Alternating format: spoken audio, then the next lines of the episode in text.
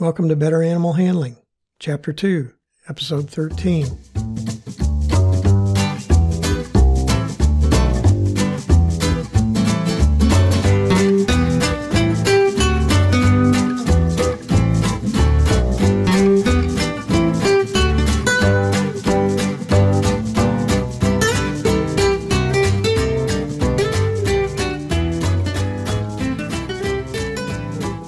From Center, Missouri, USA, I'm CB Chastain, your guide to better animal handling, and Abby, my cattle dog and hypercritical co host.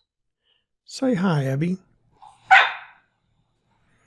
Our goals are to improve your knowledge of why domestic animals from Chihuahuas to Clydesdales act as they do and how to better handle them safely and humanely.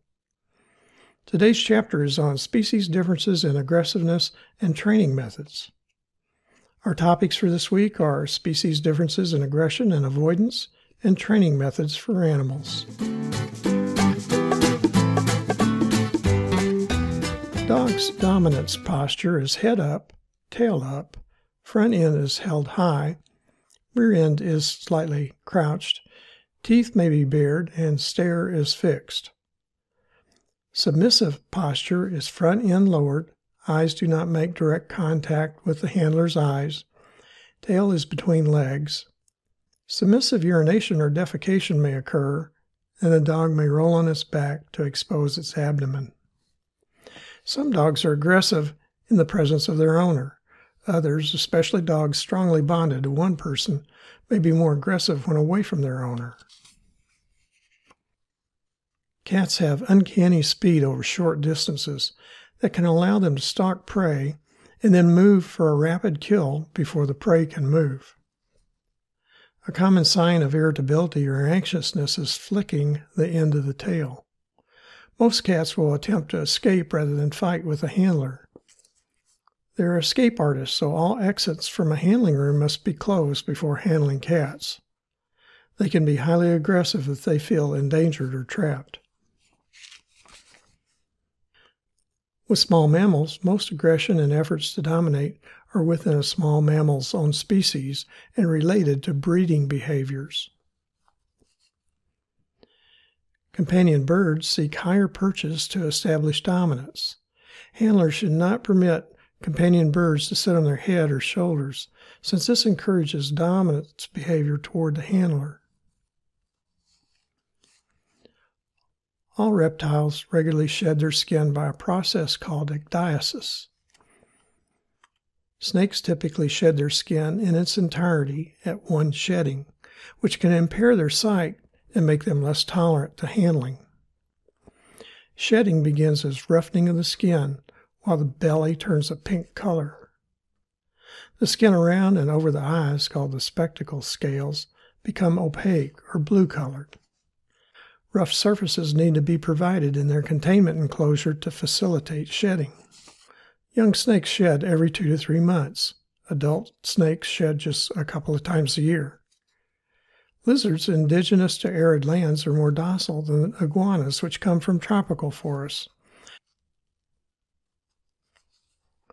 Horses kept in stalls and those maintained without direct interaction with other horses are the most likely to be aggressive.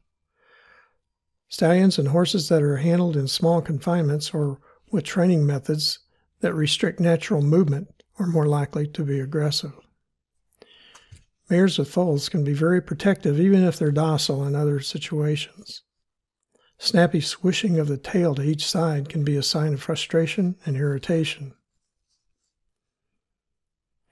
Dairy bulls are the most dangerous of all domestic animals. They're unpredictable and extremely strong. They will inflict injury by crushing, goring, pinning on the ground, and smashing the victim. Dairy bulls are typically hand raised using bottles, and they lose their flight zone and natural respect for humans. Beef bulls, although also dangerous, are more predictable and respectful of human space. Being raised with other bulls and cows, beef bulls concentrate more on establishing their dominance on cattle, not people. Dairy cows are usually handled frequently and become docile if handled well. Beef cows vary depending on the frequency and the quality of handling. Nursing cows are more likely to be aggressive, whether they're beef breeds or dairy breeds.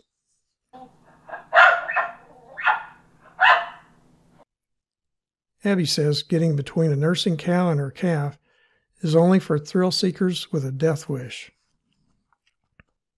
Sheep defend themselves by tightly flocking together and moving as a unit. Rams may attempt to butt handlers and can be dangerous, particularly during breeding season. Dominance in goats depends on their age, gender, body size, and whether they have horns. And if they do, the size of their horns directly increases the goat's social status.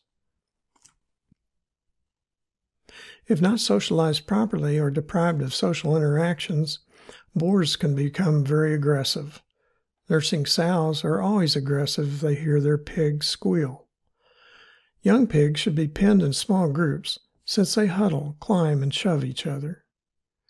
Introducing one new pig or hog into an established group will often initiate life threatening aggression by the dominant members of the group. A group of new pigs or hogs can be more safely introduced to another group.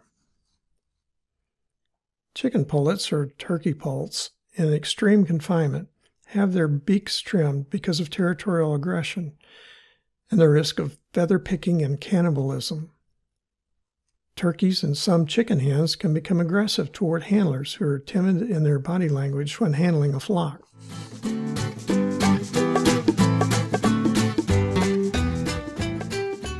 Training animals to be handled should be the major part of preparing young animals to become socialized with humans.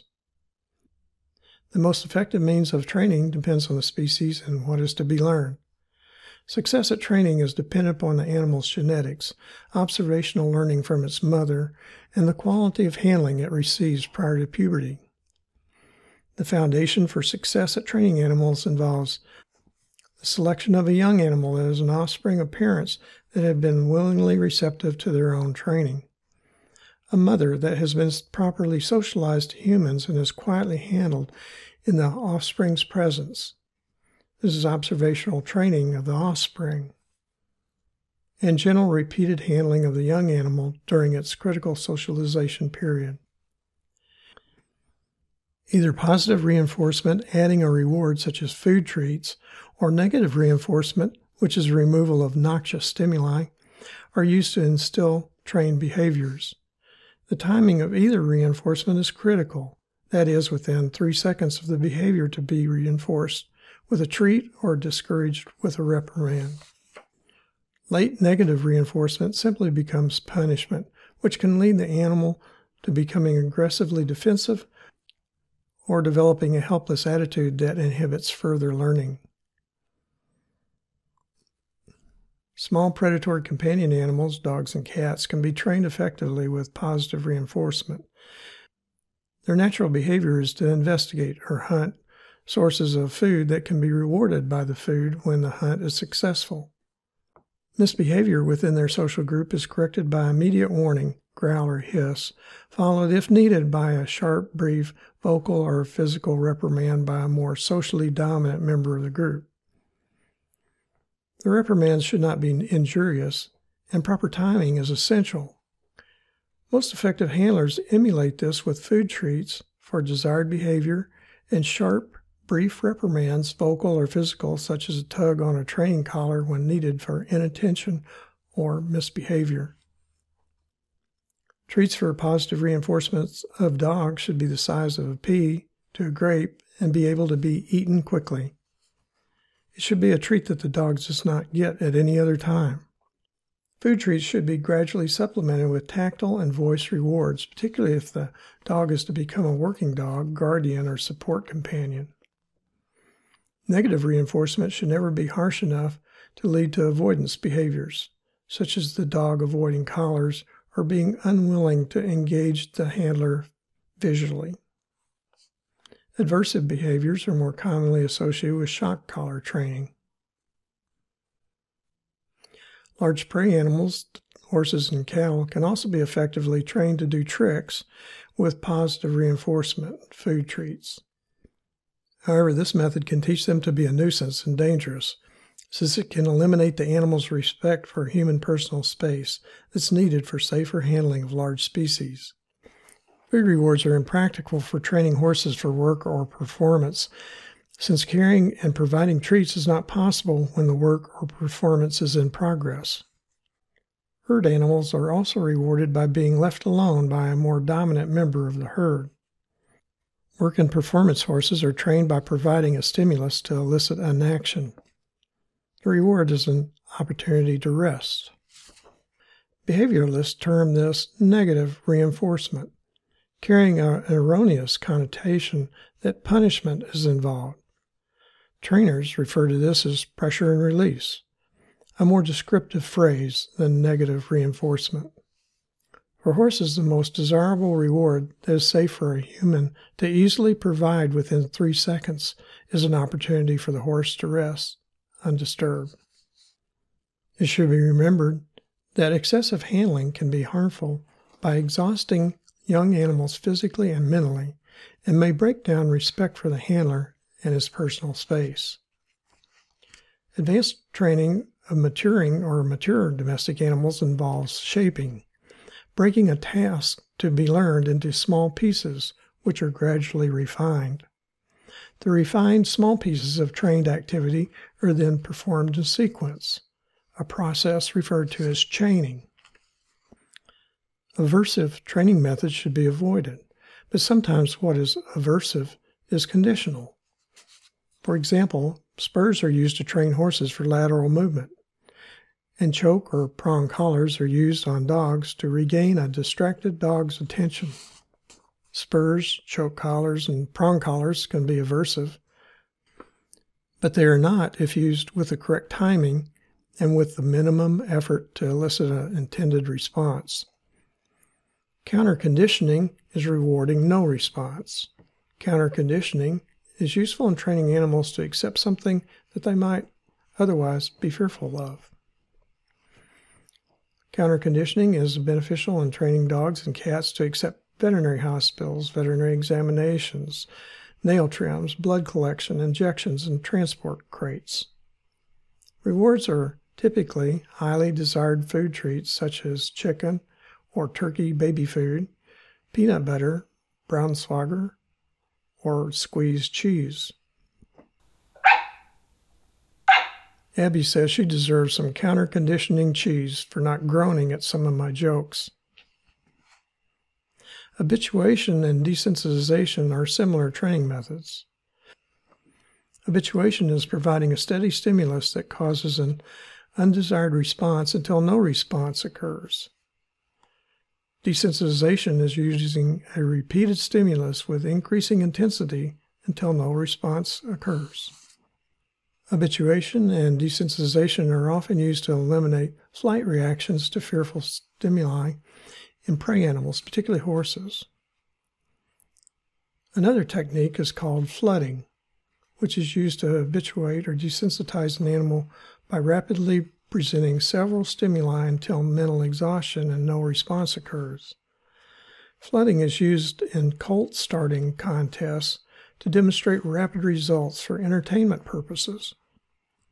But flooding is a poor training technique with short lived results. Good training is slower, in shorter periods, over weeks or months.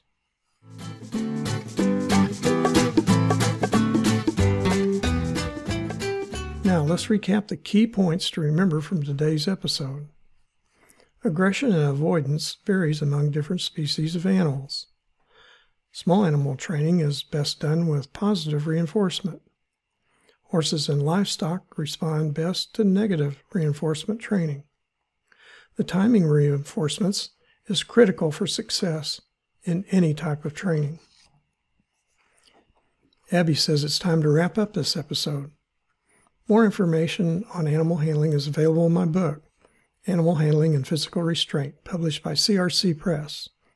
It's also available on Amazon and from many other fine book supply sources.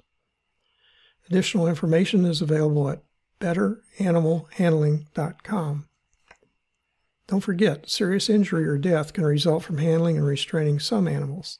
Safe and effective handling and restraint requires experience and continual practice. Acquisition of the needed skills should be under the supervision of an experienced animal handler. Thanks for listening. Abby and I hope you'll be back next week when I'll talk about health and behavior. Hey, Abby, have you ever thought about becoming an animal trainer? Oh, you ate all the positive reinforcement treats before you recruited a student. I should have guessed.